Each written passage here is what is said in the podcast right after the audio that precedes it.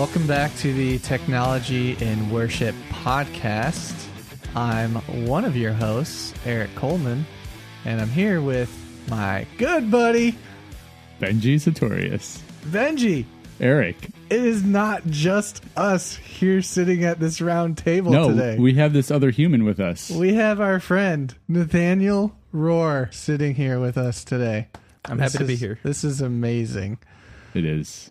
So Nathaniel is here as our first podcasting guest. How does that feel? I'm looking forward to it. I think it's going to be a lot of fun. It's going to be so much fun. It is a weird experience talking into the microphone as if the microphone is our audience, but at the same time, we get to have this conversation together. So, Nathaniel, uh, why don't you introduce yourself and uh, tell us a little about you? yeah, I'd be happy to. So I um, am the IT supervisor at Harvest New Beginnings. I work with Eric. Um, oh, I'm sorry about that. and you know it, it, it works out. It We has have- its perks. it has its perks. Um, so before that, I worked for four years in a school district doing IT. Um, I've been doing IT at Harvest now for about two years. Um, I've been at the church for about eight. Um, I have a background in production as well. So um, I used to work with Eric um, in the in the AV booth, and I really enjoy what I do. Speaking of that, what was the first assignment that you had in the AV booth? So I'm this uh, this young kid, new to the church, want to help out with the uh, the AV. I walk in, and then for six months, I was sat in a room to mix the CD recording, That's four right. channels, vocals, band. It was a lot of fun. For those headphones. For those listeners uh, that we have, what is a CD? Um, so that is it's a it's about an eight inch disc with a hole in the center. Yes. Um, that you can read and write data to. Oh, Its predecessor was the floppy disk, It's called a compact.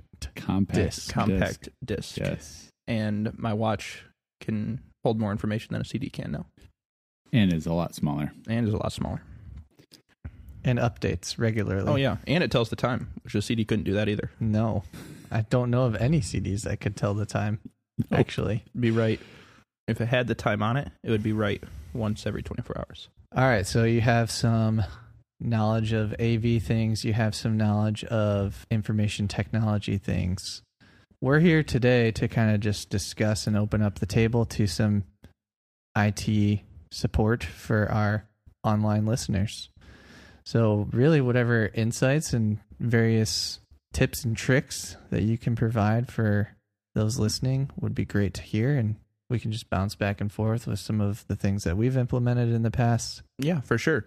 Um, so in addition to doing um, a whole bunch of stuff for Harvest, I also do some side projects, and I've worked at uh, four or five other churches, um, helping them with IT stuff, and just got kind of gotten a perspective on different setups and infrastructures that churches have, and it's a wide variety. You can have churches that are huge that are running tons of firewalls, tons of APs, lots of different things, or you can have churches that have one Wi-Fi router that powers their entire offices for the two people that work there during the week. Definitely a wide variety of infrastructures that are put in place. So, let's maybe just break down the basics of a internal network. Like, what does it take to get up and running? So I'll talk a little bit about what we have set up at Harvest.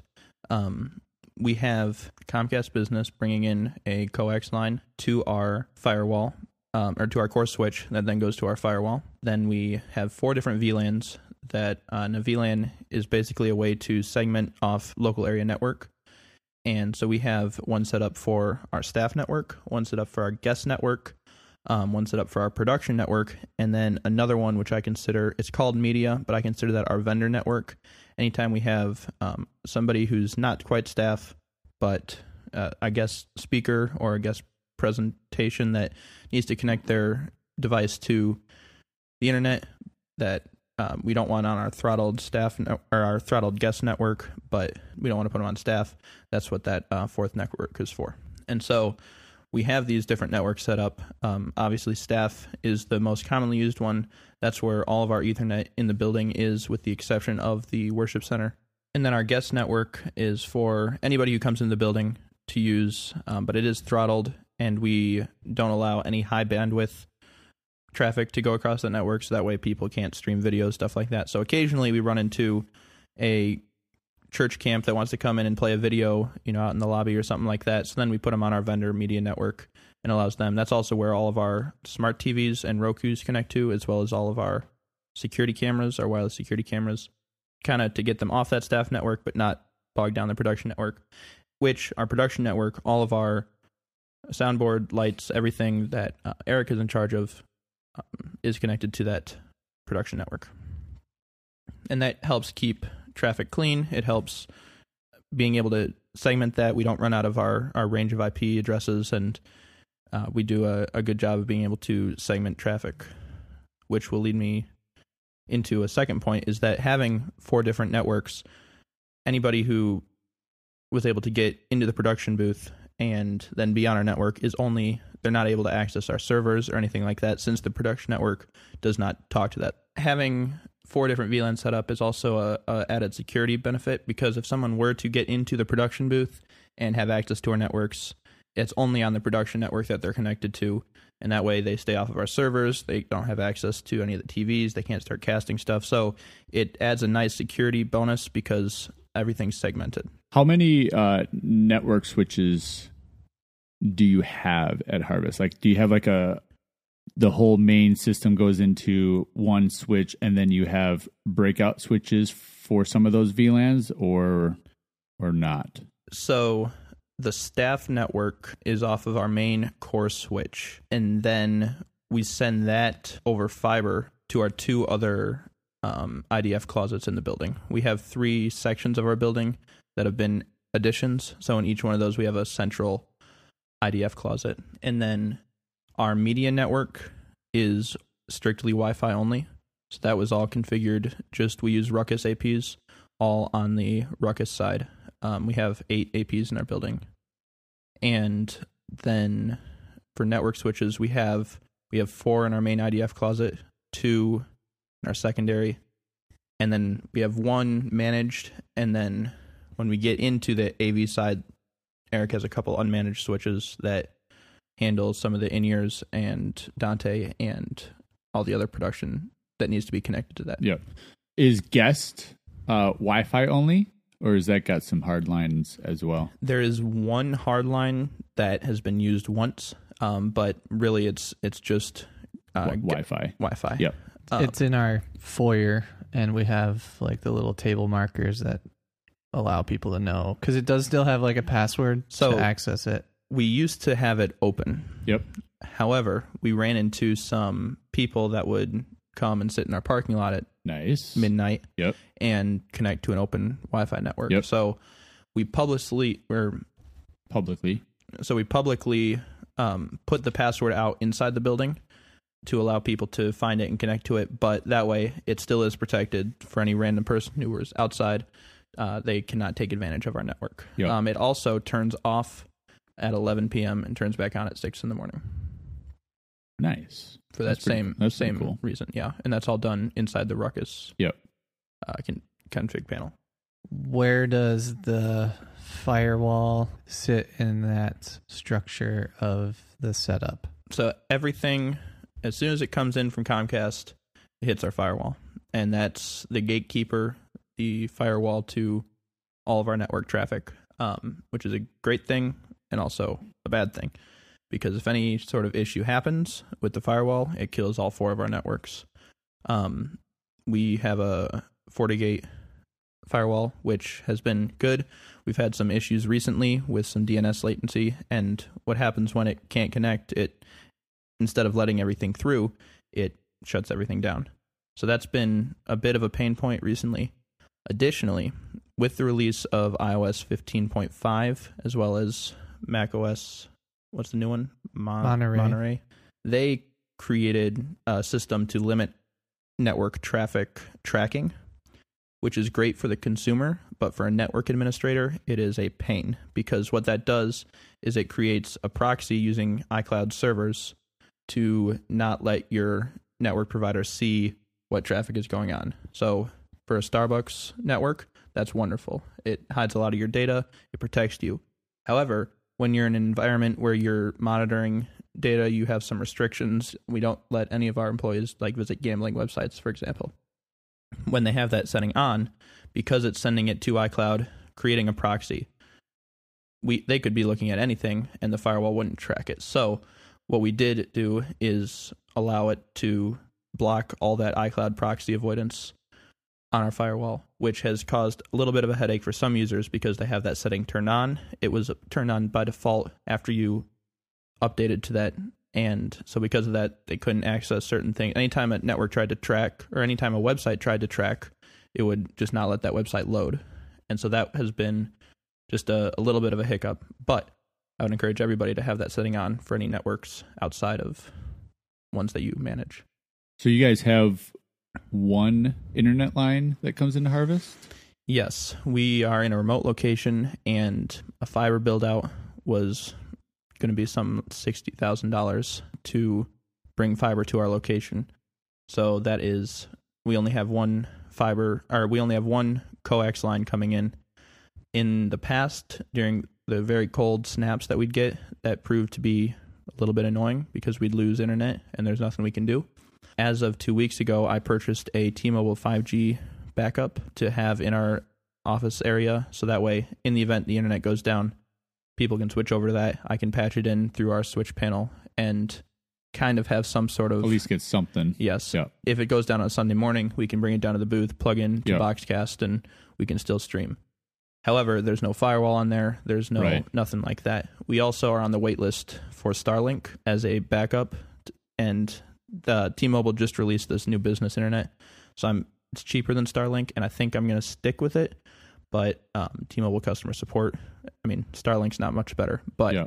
T-Mobile's customer support has been a little bit of a pain to work with. So we'll see. But I do have that backup, but we only have one one line in, which a lot of churches have a coax line as a backup with a fiber line as their primary.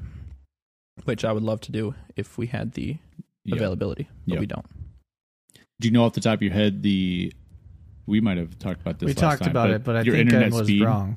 your Um, download and upload speed, because this is probably a, a question that pe- a lot of people have of like And what's the difference? difference, and then you know if there are they live streaming, and obviously one network line being shared across 200 devices or however many devices are connected at the same time. Sure. Um. So yeah, can you speak on that? we have 350 down with 30 up. That's for what we do, normal office work and live streaming is more than enough. Obviously, when you're trying to upload some stuff or you're working on a project, you're going to run into some issues there, just slower slower speeds and stuff like that. But for browsing the web, for even doing multiple Zoom calls, stuff like that, we've handled it fine. Um, the T-Mobile backup we have gets around uh, 120 down, depending on its reception, uh, with about 25 up. But again, it fluctuates. Right. Yeah. Because Because it's it's- Wi-Fi or um. Cellular. Yeah, Yeah. so it's it's going to go in and out based on area usage and, Correct. and all that stuff. So it's it's a backup. Yeah. And it's definitely a backup. Outside of a handful of people on our team, like we don't, there aren't too many team members that are uploading large video files or things like that that would take up that upload bandwidth either. So the main thing is like maybe some videos during the week we're uploading. This is what I'm just thinking of. Yeah, and no, then that's- like our live stream are kind of the two hogs of that upload speed. Yep. Which So what's what's the difference between download and upload? download is anytime you're going to be viewing a website, anytime that you're going to be watching a video, anytime you're doing anything that is requiring data to come to you, you're going to be downloading that off of website servers. A, a Google search result is going to be a download. Anytime you're sending something, you're uploading a file to an email, you are uploading a video to your drive, anything like that, you're live streaming. That's when you're sending data somewhere else. That's going to be uploading. So as you bring information into the building, that's your download speed. Any information going out of your building is your upload speed. Correct. So I would say most internet companies blast like the big number for download because Correct. No, You'll- one- no one really cares about upload because they don't think They're about that. consumers. Yes. And every so time they're like, oh, 300 megabytes. That's crazy fast. But they don't really look at the upload for live streaming or whatever it might be. Correct. People say, "Oh yeah, I got gig speed Yeah. down, but you're only getting about 100 up." And so that's a, a common misconception. One of the things that is nice is that, you know, when we're live streaming, it's Sundays, Saturdays and Sundays and Wednesdays. In the evening, and that's not during a lot of time that the office work happens. So we really have those two sides of office work during the day, and then you know streaming in the evening and on the weekends. And so we rarely ever have a crossover of people, you know, actively browsing the web and doing stuff like that while also trying to live stream. Right. The other thing that we do on weekends to kind of help is, like I mentioned earlier, we throttle our guest network to block any sort of high bandwidth. Um, Do you know what that throttle number is off the top of your head? I know sometimes people can go to YouTube and then none of their videos would load. I know other times people can't even get the website to load. So I believe it was it was set up per website that is marked as a high bandwidth using Got it. website. So But- basically, like email Yeah, and can. very very low Google searches or whatever Correct. would be fine. I know the Bible app, for instance, you can have different translations available, but if you're disconnected, you can only use your downloaded version. So stuff like that we still allow. However, It's good that you allowed someone to download the Bible. I Yeah, that's- that's and important. Translations. in the last five years, the dependence on needing Wi Fi has dropped significantly. Everybody has an unlimited plan now. Data is much readily more available, especially in the area where our church is, and people people have the devices. People younger and younger are getting devices. So now it's really just iPads and stuff like that that need to connect to our network versus everybody wants to use their cellular data because it's probably faster than our throttled guest Right. network. Right. Yeah, we were on that boat three years ago, maybe when we did a whole guest network change. Mm-hmm. We're like, do we really need it anymore? Everyone just uses their own cell phone data plan, anyways, and most of them are unlimited. We still have it, but we went through that discussion of do we keep it, not keep it, because it was starting to cause problems for us. and we've we've had that discussion. I still get asked three to four times a month. Someone who can't find the password, who wants to connect to it, got a new phone, stuff like that. Apple is interesting because it will actually switch between your da- unless you turn the setting off for like a metered data plan or something like that. It will switch between whatever's faster. So if you're trying to browse something and it's not working, it'll hop over to LTE and then it'll come back when you're doing some lower traffic. That's good and bad because in a production setting, when you're on maybe an ad hoc network and you're trying to just go to the local router IP or something like that, and it's registering that there's no network, it's actually it's going to say you're connected, but it's going to be using data for all your stuff in the background. So that was a a little bit of a learning curve where if you're connected to something but it's not giving you data, it'll say no internet connection. You'll be connected, but unless you toggle that setting on or off, it'll switch over your data plan. Just because Apple's all about user experience, they want you to have the most inter- uninterrupted experience, and that's why they do that. So that's a little bit about our, you know, people coming into the church side and how we have stuff set up for things like that. However, internally, when we're doing a lot of you know staff stuff like that, we provide all of our executive staff with a device, um, and they take that home, and so that's you know we also have to worry about taking that device, protecting that device, doing stuff like that, and lots of things like that. I highly encourage two-factor or multi-factor authentication. Um, I think that's definitely something that anyone with any sort of elevated access in your administration should have. Any sort of person that's an admin on any account should really have two factor authentication. Ideally, through like a Microsoft or Google Authenticator app, because even SMS can easily be spoofed or stuff like that.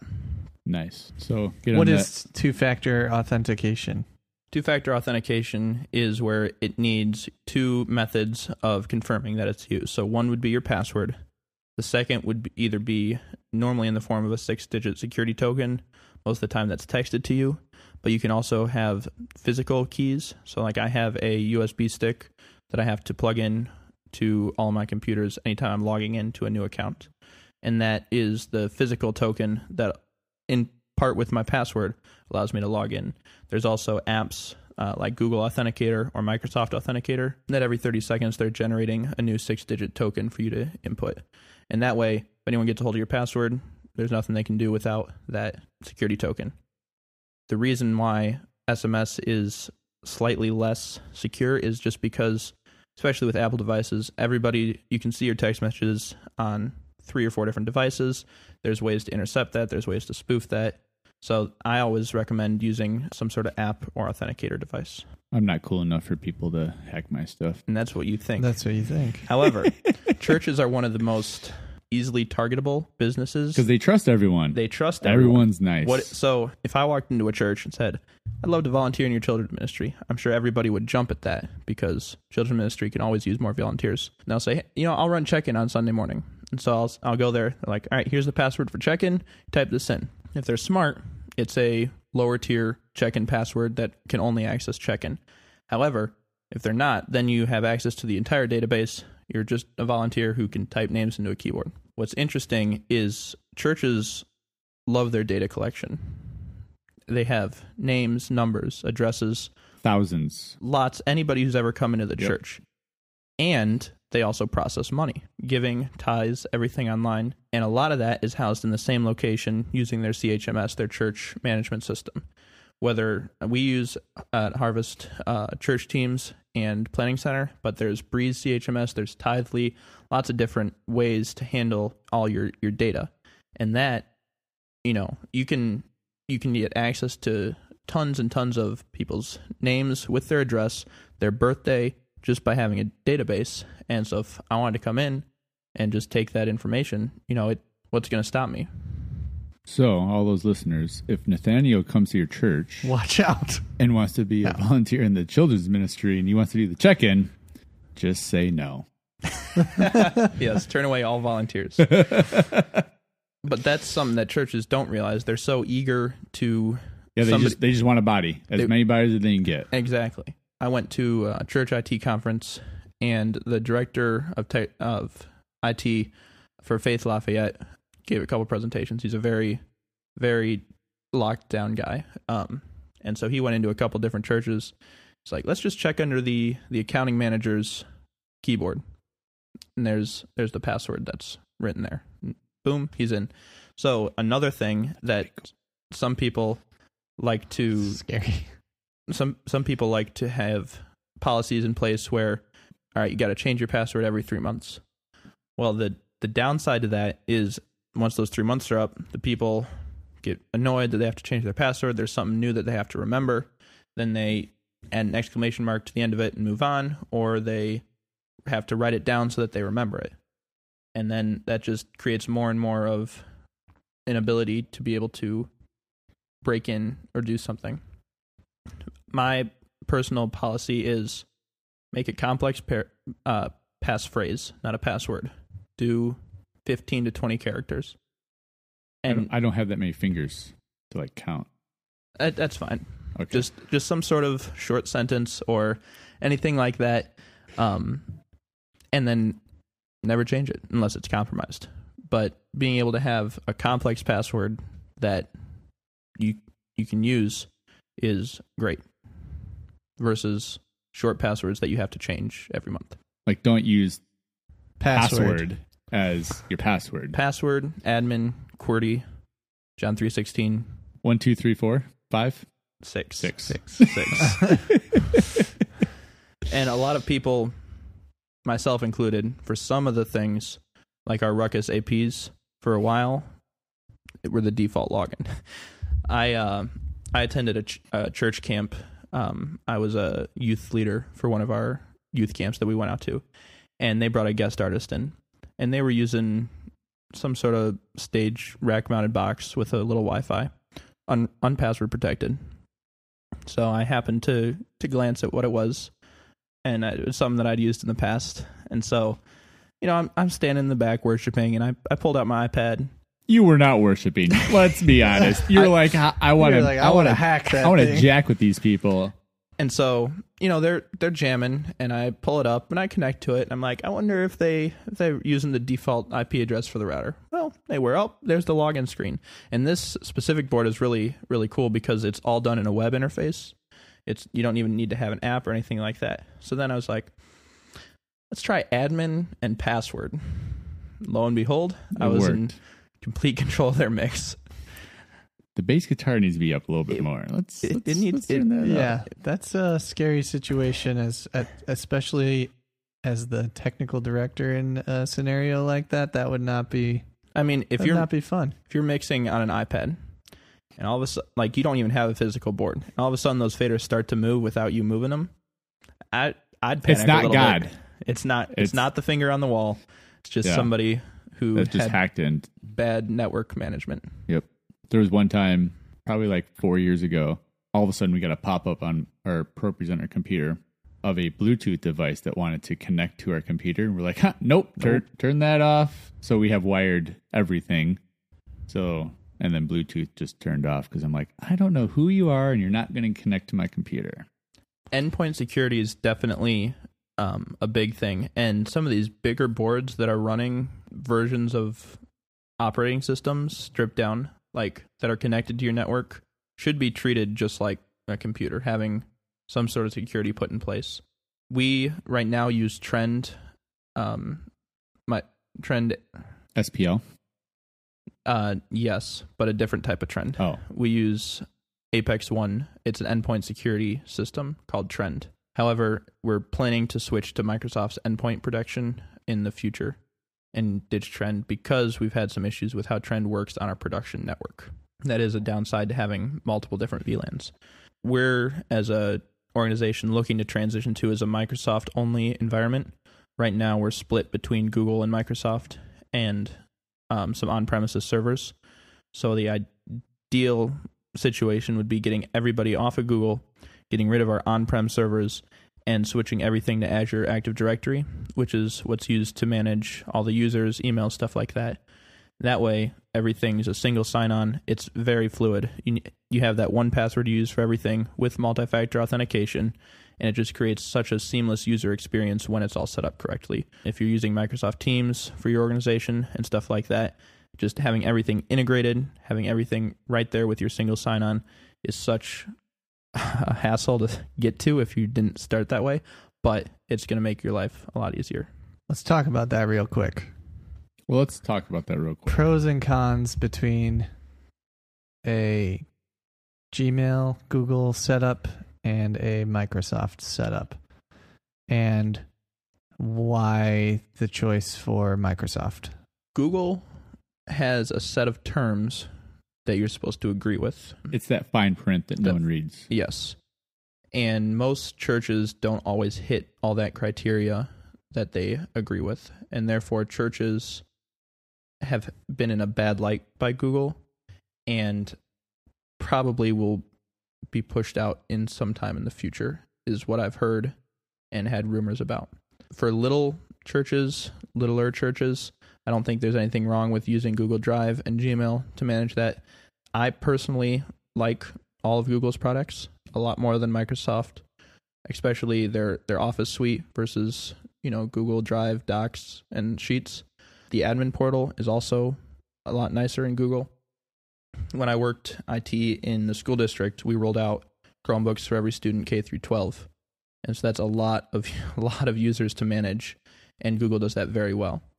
However, with Microsoft, there's a lot more ability to integrate when you're using a Windows environment, which about 90% of our staff is using uh, either Microsoft Surface or some sort of desktop computer. And having that, being able to set it up with everything in SharePoint, which is uh, online storage solution, as well as OneDrive, which is also uh, the the analogy I like to use is SharePoint is like your public servers. Like if you have a network drive mapped, and then OneDrive is like your local storage that's private. And having all that integrated with Teams, you can even integrate your phone system with Teams, having everything with a single sign on so that you log into your machine and you're signed into everything is great as long as you have the security in place so that only you're the one logging into the machine. Benjy, Eric, how are you set up here at Mission with your infrastructure? Like even to the point of just like what does the IT team look like or when there's an information technology need that pops up like how does that all get handled? So at Mission, well, let me take a step back. I am not an IT guy. I know just enough to be dangerous, basically. You know just enough to break something. Yes. and then I call someone else to come fix it. Because I break it and then I'm like, oh, I'm in too deep. I click too many buttons and I don't know what else I'm doing. Uh, so at Mission, we're actually probably set up very similarly. So we've got one coax cable coming in from Comcast. We're very similar speed. I think we're 250 and 25, like that. I think one, One tier, tier down. below. So, and just one. That's all we got for live streaming and everything else that happens in the building. Just one network, or just one? No, one internet line that comes in. And then we use a Ubiquiti network system with four VLANs. So we've got a private, which is staff only. We have a public, which is not password protected, but it does, once you connect to it, you have to check a little box and say connect, and then it resets every 24 hours. So The the lease. yeah. So then if you connected, you come back in 25 hours, you'd have to sign back on again. So it kind of auto kicks you off.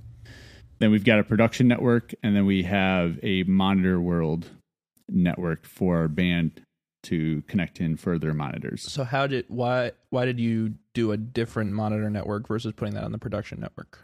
One, we didn't want all those devices on the production network. And then secondly, originally, the monitor world network did not have internet originally. But then we ran into problems where some phones wouldn't want to connect to it because it couldn't find internet. And that's what I was talking about earlier. Yeah. that- So then it would boot you off of that network and put you on your It would basically say that you can't connect, basically.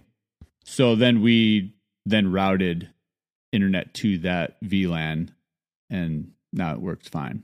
That was quite a few years ago. The production network gets priority when, and I don't know the exact percentage, but like when 60% of the network usage gets or gets used, it knocks all three networks speed down and gives the production priority.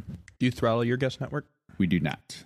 So all four networks get full access until like 60% usage gets taken.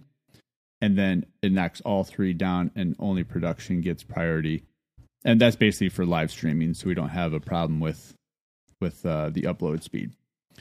And we really haven't had that many issues of that really. I mean, our traffic, we've watched, we've monitor, monitored it and it doesn't seem to throttle it too often. Again, I don't know if I think most people just don't even connect to the guest and they just use their cell phone data and they're fine with that. Ninety percent of the internet issues that I've encountered have not been from lack of speed. Right. A lot of it is either on someone else's end Yep. or you know, for some reason that got tripped into a firewall policy that's being blocked or there's some sort of other latency issue that's causing that page not to load or traffic not to go through. Yep. I've rarely ever had an issue where the speed has been the direct cause of Right. some sort of issue. Yep. We do have some just off network, like their own little separate networks uh, for Dante, which is our audio system. And that's just two separate networks. So we have a primary and a backup for redundancy. And those are just using Cisco switches for that. Unmanaged. managed. And I think that's all the networks that we have. Um, almost everything is Wi-Fi here. We don't really have very many hard lines except for the production. So like all the staff basically is all on Wi-Fi. Guest is all on Wi-Fi. Production is on is mostly hardwired as far as all the computers, all the devices that can be hardwired are. And then Monitor World is all Wi-Fi as well. So do you have a bring your own device policy or do you have do you guys provide devices for your executive staff? any full-time staff doesn't matter your position so any full-time staff gets a new computer when they get hired. And then anything else they have to get either out of their budget or their own. Sure. um, they might get a new computer when they first start and then the next year they might get an ipad or Sure. something else. There's a, a rotation that happens. yeah. And then everyone's in just yeah basically a rotation. So that's how we manage that. And i would i think everybody except three are on mac i think three of our staff is on pc everybody else is on mac And that's that's So- interesting. I, I- where I am at, It's the opposite. it's the opposite. yeah The Worship pastor, Eric, myself, and one of our youth pastors. And our Senior pastor. and our senior pastor is a Mac. is a Mac. Yep. And everyone else is a PC. and everyone else, all of our office support staff are PCs. Yeah. We used to have a lot of hardwired desktops. Um, I've transitioned a lot, everybody except two, to Surfaces, Mm-hmm. and I have a dock at their desk where they plug into Yeah. a monitor and stuff like that. And that's Yeah. worked out really well. That way, especially when everybody had to work from home, could take their laptop home, do stuff like that, and not be limited to coming into the building. Yeah, basically everyone has Macs here. So they all have iPhones and they just do all that cool talking that they do. Which a majority of our staff also have iPhones. So then, do you let is is that the church's device, or do they then own the device? Are they given it the device? They like are if a staff member were to leave, they what's give the policy us then? back the computer or they can buy the computer and keep it. Yes. So that's typically how that works. Part of my job is troubleshooting and stuff like that. If someone has a issue here, who do they come to? It depends on the issue. Um, if it's a printing issue, it typically goes to the administrator here, I hate printers. Printers are the worst. I hate which I would printers. say are probably majority of That is- issues. um, Um, we just got a brand new copier machine printer. have fun with that. Um, And so far, it's been okay. We we've hit some bumps along the road, but um, we do have a volunteer IT guy.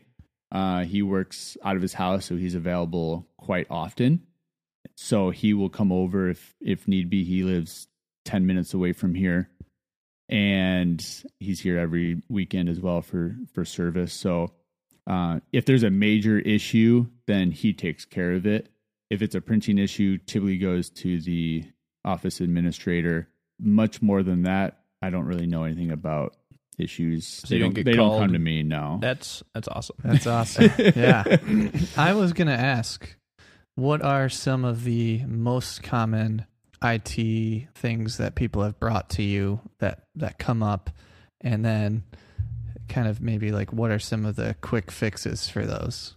Did you turn it off and, And- back on yeah, again? have you tried turning it off and on again? and everyone rolls their eyes and like, really? Come on, that ain't gonna fix That's not it. going to fix it. Then do it and it fixes but let's it. be honest, that fixes the problem probably ninety eight percent of the time. a majority of the time that is all I do. Whether I tell them that's what I did or not, no.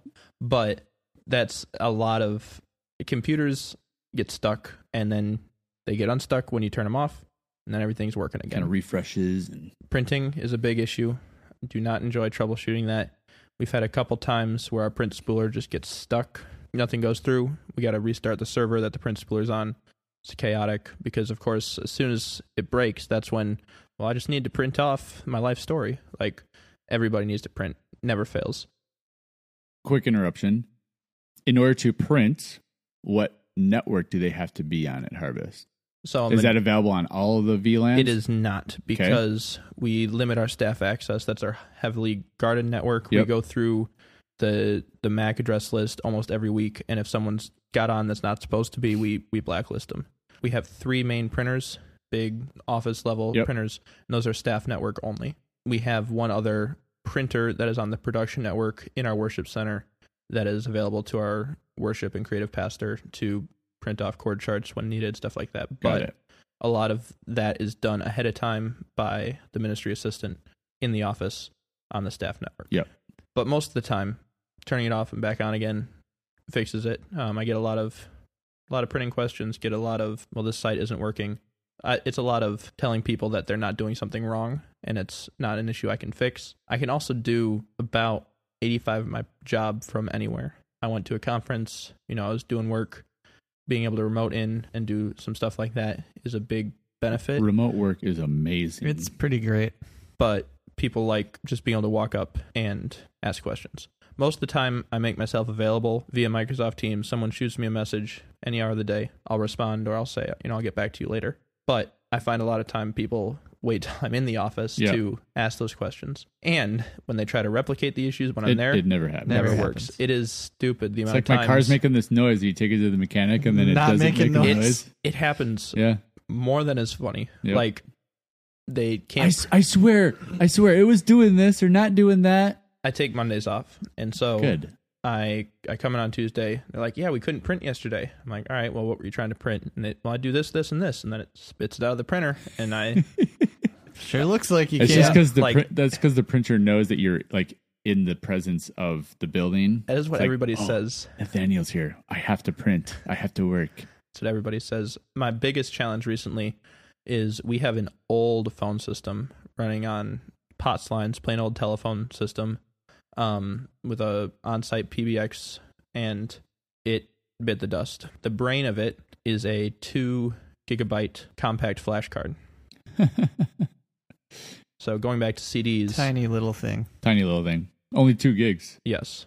And that held, holded all the programming and stuff like that. And so the first when we realized there was an issue was people would leave voicemails and they would kind of glitch out. And so then I started doing some investigating. Well, eventually it one day it just everything lit up and then everything turned off and then nothing again. Those compact flash cards for two gigabytes to be programmed the way that need to be programmed was seven hundred dollars Hmm. for a Just a little cheap thing. Just a little. little So a brand new PBX server for that age was three hundred and fifty dollars. So I bought thing. brand new server, pulled the card out, chucked the server in the storage room, and put the new card in. You're up and running. But that was that was a big one. People were getting a lot of messages about the phone system. Do you guys have a phone system here? We're basically how you are. Just old fashioned landline and with a management brain thingy. I don't know anything about it. But Yeah. that only hits the. Does that go to every office, or does that go no, to the? so there's like you turn it on to night mode or awake mode or Day mode. day mode or whatever. And if it's on night mode, they can hit like extension four to go to whoever and leave them a voicemail. If it's in day mode, someone's in the office, it rings to their desk and then they would transfer it to Got it. a staff member if, if need be. That's or cool. they just handle it. That's what we have, except every desk has an extension. Hmm. so anybody can be left a voicemail and we use the that ability to page desk to desk or across the building and so that's why when we lost it everybody Yep. was you know kind of in a panic i'm hoping to switch to an ip VoIP system quarter one of next year and then integrate that into microsoft teams as well and that way you're able to pick up your cell phone from halfway across the world and make a phone call out and it looks like you're calling from the church Yep. and that's a definitely a powerful tool from working from home being able to make and return calls without having to give out your Personal Personal phone cell phone number or whatever. Yep. One other thing that is a bit of a sore spot for production people is having security in place on production computers We don't need security on our computers. they're macs Yeah, they handle themselves. Macs are great. However, the production booth is normally not super traffic during the week. If someone were to get in and be in there, they could potentially be on your network uninterrupted for more time than if they walked into your main office. And so, being treating those computers the same as any other endpoint in your building is definitely an important step. And people get a lot of, well, you know, we bought this out of the worship ministry or stuff like that. But at the end of the day, everything's connecting to to the network, and it's my job to protect that. And so I get to dictate who connects to what and how. And if I don't like it, then you know, not going to let it connect to the network until we come to an agreement about how we're going to protect this. Okay, here's a quick question about that. Some churches, they have a computer in the tech booth. Their booth is not locked, and people think that that computer is like free rein to do whatever. Everyone can hop on there, and it's that's public computer. It's- access. it's already there. The It's on, library ready to go. How do you address that problem? Lock the booth, first of all. That's not even an IT thing. Just lock your booth. Second of all, either have different logins, different couple different user accounts depending on what ministry needs to use it, or just make it if it's a production computer, then it should be a not widely publicized. Maybe a couple of your producers have that password, but set it to something that isn't Password. or written down somewhere. Flip the keyboard upside down, and there's the password. yeah. And so that's definitely a, that's definitely a valid point. Obviously, some churches are limited in their computer spaces, and so somebody brings in a personal laptop for ProPresenter or something like that. But definitely, the more ac- limited access, um, the better. yeah. because anybody can get on, whether they're intentionally trying to be malicious, they're unintentionally doing something.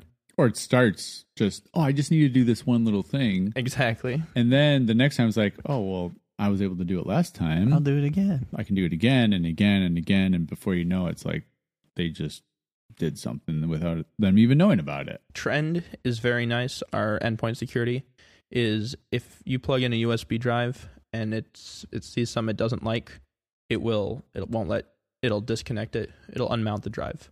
It'll send me an email, say who and when, and it's it's good with that. Same with file downloads. Our uh, our executive pastor got a, a birthday card, which that site has historically been used to embed malicious links. It was just a birthday card, but Trend locked it down, didn't let me him view it until I was able to take a look at it. So that's been nice. We've caught a couple different things like that, but someone walks into the tech booth, someone walks into your checking computer, slips a USB drive in. That's all. It, that's all it takes. Nice. And blow the whole system up. It's pretty crazy and how then in, interconnected everything is. everything, and that's where having you know someone gets a hold of your production network. All right, kill it, but you still got your staff network that can be used in the background, or vice versa. If someone totally locks down your servers, um, or something like that, you can still stream on Sundays while you're dealing Yep. with that. And that's where having those different VLANs, just kind of segregating your networks, is is nice, and you know it allows for you know a wider range of devices to connect to it. Yeah, Yeah, we for our, all of our production computers, which I can't remember how many they are. There's probably six of those computers, maybe. Nobody ever plugs anything into them. So they come in. Some sometimes they'll come in and say, "Hey, I need to charge my phone," and they like try to connect it to the computer. I'm like, no, no, you're not going to do that. Plug it into the wall. Here's a wall outlet USB thing for you, and then yeah. You get more power out of a wall outlet than you do. Sure a- you do. It compu- charges but faster. also none of my computers are actually in the booth. That was my next question. You have a fancy you have a nice little system. I do. KVM setup, right? So I have a full KVM system. So all of our computers are in a locked room. I wish everybody did it like that. So one, you don't have access to any of the USB ports. So you can't really just plug anything in. And then you can access any computer from any user station if you wanted to. But yeah, nobody plugs anything in Now is to that any computer. if you lose Comcast, do you lose access to your KVM? No, that's its own network. It's its own network, ad Yes. hoc, outside world. Now, Yes. in the event that goes down, We're going home. We go. that's you don't have any It's sort a of bunch back- of Mac Minis without a keyboard video. You're gonna be Um, mounting those to the wall, trying to interact with them. So I have thought about that a little bit, and I don't have a, a backup plan if the one were to fail. Except I probably would just screen share to that computer, and then I can operate it from my laptop or whatever. But it, I guess it depends on where the fail link part was. If it was just the one user station box, I've got other user stations five steps away, so I can log on, and I got ProPresenter up and running right there, as if nothing even happened if it was more of a network switch where nothing was able to connect to that computer, then it probably would be a screen share in and, Sure, and run sense. it that way. But yeah, it's its own network. It's got uh, two network switches, one in the video room where all the computers sit, and then one in the sound booth. And then everything else is just long cables. Like I've got two cables down here that run all the way up to our video room where the computers are. so you can tab into this computer Yep. from upstairs. Yep. And that's that's an awesome setup. Yep. I think what it all boils down to for a lot of things is churches are too trusting and people are too expectant that a church will cater to whatever they, their need is. To charge a phone, stuff like that. Hey, I you don't want to be the bad guy that says no or you're not welcomed here or you can't serve here or you can't plug your phone in here churches don't want to be like that they should be like oh of course yes come serve Loving. will accommodate yeah whatever need. you need But if you're the I, person in charge of IT or AV, like it's your job to be the bad guy and protect those systems. yep Because it's a lot easier to have someone, you know, have to walk 15 feet, charge their phone, and make that the standard than having to replace your entire servers because somebody was one bad malicious. thing yep I'm inherently like a troublemaker. If I didn't work for the school district when I did, like I would constantly be trying to I wonder what this does. Wonder what that does. Like I was always looking for exploits and stuff like that. To the point Which is good in your current role because now you can think, you have that mindset to think that way correct. to help protect. Correct. When I was in school, they batch bought a bunch of projectors. Well, you can buy that same projector remote on Amazon. And you can mess with any projector you want all day, whether you're in the class or not. So that Yeah. that sort of Yeah, thing. you can. Class is a little boring. bloop, bloop, bloop. What's wrong with the projector? Why is it powering off?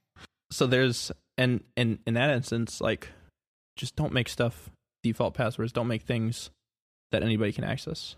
Yeah. like I had said earlier. But people expect churches to allow them to, yeah, you want to serve? Here's here's the admin password to log into the check-in.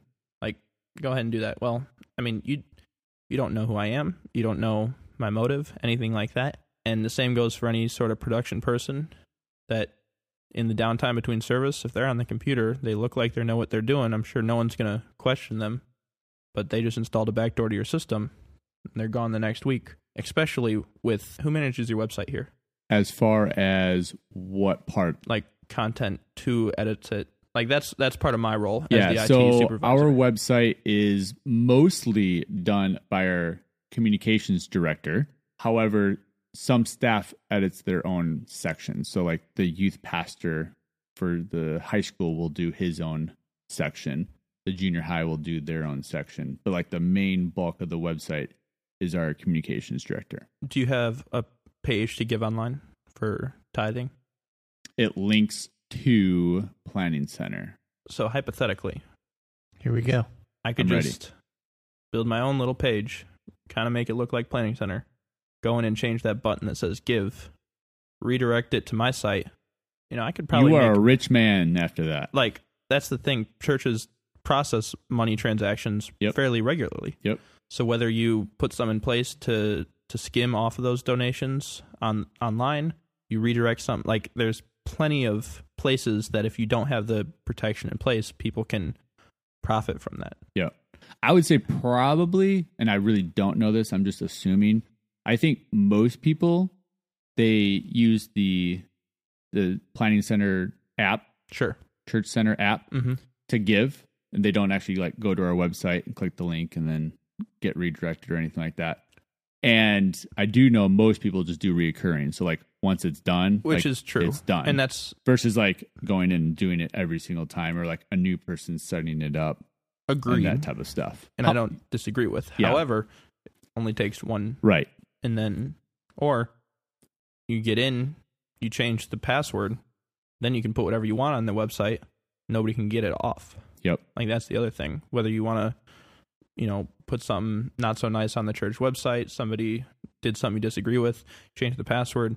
There's really no way to take it down besides like unregistering your domain or something like that. And so there's a lot, almost all of it boils down to security and having restricted access. Yeah. And just having good policies and practices put in place to prevent things before they happen. Beautiful. Nathaniel's a fun guy to work with because he always has a great attitude too. When Because he wants Uh, to he wants to hack into things no, all the time. no, no, no. It's it, what I love about Nathaniel is like his spirit when he goes into, especially some of those basic troubleshooting things that pop up. He's just got a great attitude and like willing to jump in and serve. Even though I know you know, like this is just like such a simple thing. Like why? Like you almost want to shake the person. Probably like why don't No, you it's probably more like a Just strangle. restart, restart your device. I just helped you yesterday with the With the same, same problem. Now I'm going to strangle you. But I know that you go into every encounter with someone just with like super grace and patience All right. that it takes. let's figure it out. Let's let's see what's wrong. One of the things that I heard about a year ago that I've really tried to implement is like it is my goal to work myself out of a job. Yep. If I can train and equip people to not click on that suspicious link and turn it off and turn it back on again before calling me, even now, last year at this time versus now, I get about half as many help desk calls as I used to yep. because people have taught them stuff like that. That's made my job boring and a lot easier. Less headaches. But, you know, if I can equip people then that's that's what I should be doing. Versus, all right, go take a lunch break and it'll be fixed when you get back. Talking to them, showing them what I'm doing, giving them resources to be able to troubleshoot things has really made my job a lot easier. It's made people enjoy interacting with me rather than just saying, all right, click, click, click, click, drag, enter. Yep. And really, that's everyone's role at a if Collaborative as a church environment. environment of equipping other p- leaders with more information. So, Yes. like, I don't have to be the one that turns the projectors on. I'm going to show my volunteer when you're running ProPresenter, this Press is how you button. do that, or turning the sound system on. Or like, we're there to equip and to train everybody to. Anybody in that leadership role should Yep. be raising up other leaders Yep. Or just knowledgeable people. So I can retire early tomorrow, and go camping. go camping. But I do, I mean, whether it's churches or it's house calls or anything, like a lot of the issues are not nearly as big as people make them out to be or think that they are. And it's It's the end of the world. to just turn it off and back on again. Like seriously, do that. Sign out and sign back in. do it twice. If it doesn't work the first time, like just try it. Try it again. I have had that where it does not fix the problem the first time, but when I do it the second time, it does actually do it. Now, nine times out of 10, it does fix it the first time. Correct. But there are times where I'm like, okay, I'll just do it again, and it does fix it. Some devices have a little internal battery. Correct. And you got to discharge saves- the yeah. So if you just do it really quick, it still has a charge in that battery to save that information. And yeah, with Windows 11, which I won't even get into, but I'm not a fan for business and workplace environments yet. But they have like when you shut it down with the the menu, it's not a full shutdown because they want it to be a quick boot up. So it goes into a, Like a sleep mode. a deeper sleep mode. oh, deep sleep. So when you hit shut down and then you press again, you actually didn't shut it down all the way. Interesting. So, you know, it's it's if you do that and then you unplug it, it's safe, quote unquote, but it still has processes running in the background.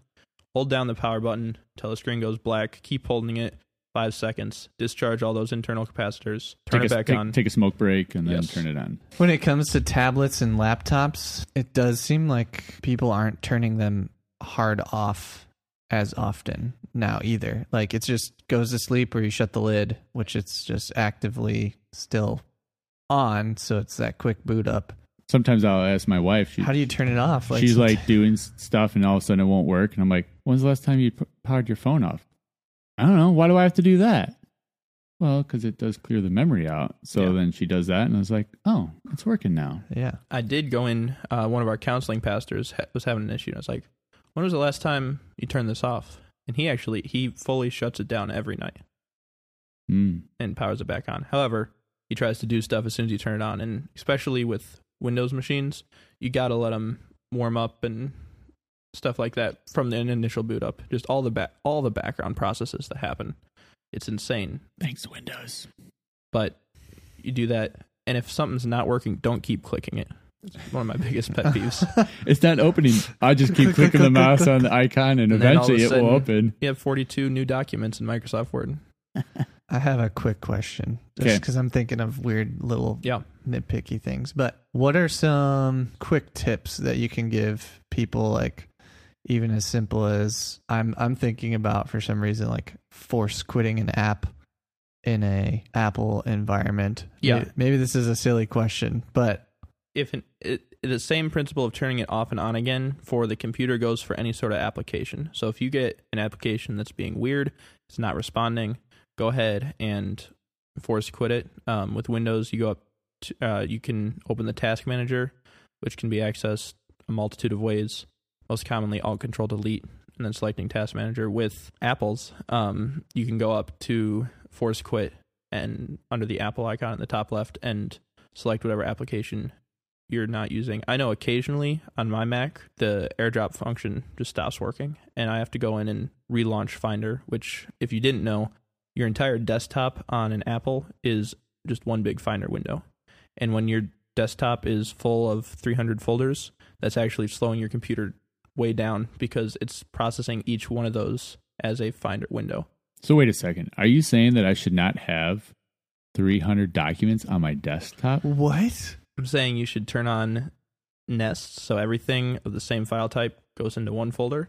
And if you can't see your picture on your desktop screen, then there's no point. You should have like, I mean, I'm guilty of having 20 folders sometimes, especially when I'm in the middle of projects. The desktop is such a convenient place to put things. Like It's I so will easy. I It's will all give it right that. there. It is convenient. I think My- I have three three. documents, Files. three files on my Oh. desktop.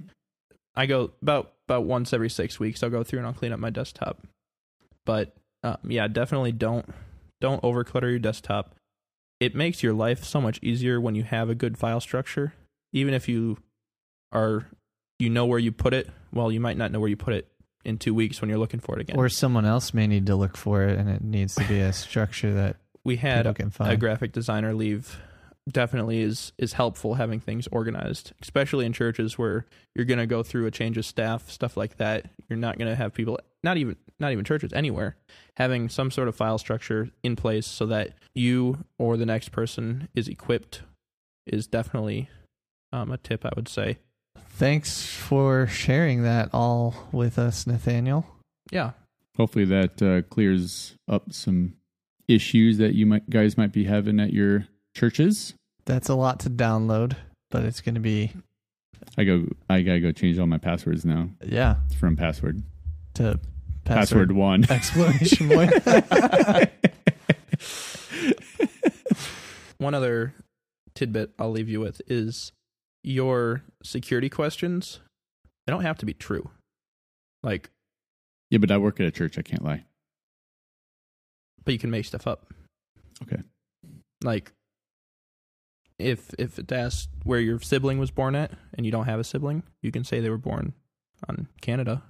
And Mm. like- long lost sibling that's exactly. in the north. Like if it asks what is the make and model of your first car, you can put Ferrari. Like it doesn't does not as long as you remember it, it does not have to be accurate. That was actually the first car that I had. It was a Ferrari. really? No. Cuz I could in passing, Eric, what what was uh what was your first car? I'm not going to share that on this in case I've used It that. was a, uh, there we go. But It was a 2011 red Ferrari. say hypothetically I was trying to get into your account and it oh security question. Well, I'll come back to that after uh, you know I'll just make some conversation. You know, When's so where your- where did your parents meet? Where where what town did they grow up in? Oh, in Chicago. and oh, that's then- cool. And you think that person's interested in like, Like what my you have to life or say in your life, Yep. and they're becoming your friend, but really they're becoming I never thought And about that who's actually. gonna- and the la- your last name, I really like that. Was that did did you take your father's last name or what's your what's your mother's maiden name? Mm, I didn't And- take her main name because she married, so she changed her name. Well, it- you could have could have not, but just Right, making, no, I get making it. conversation and like where where do you and your where do you Where'd and your wife lead? school? Like where, what what school you go? Like all sorts of Yeah, questions that yeah. you never would think of. I'm, being- never, I'm never going to answer any question that you ask me ever again. I know where you're going now. So it's like people can be malicious, Yep. and there's a lot lots of ways to get get around it. But Nice. yeah, happy to, to share my experiences and hopefully is uh, spark something for someone else to go and change their password. Be sure to follow us on Instagram, Technology in Worship. Big shout out to one of our listeners that uh, I'm sporting a shirt right now. Game changer. It says Game Changer on it. So shout out to that amazing listener Amazing. that sent us some shirts. yes. Be sure to like, follow, and subscribe. Bye. Bye. Bye.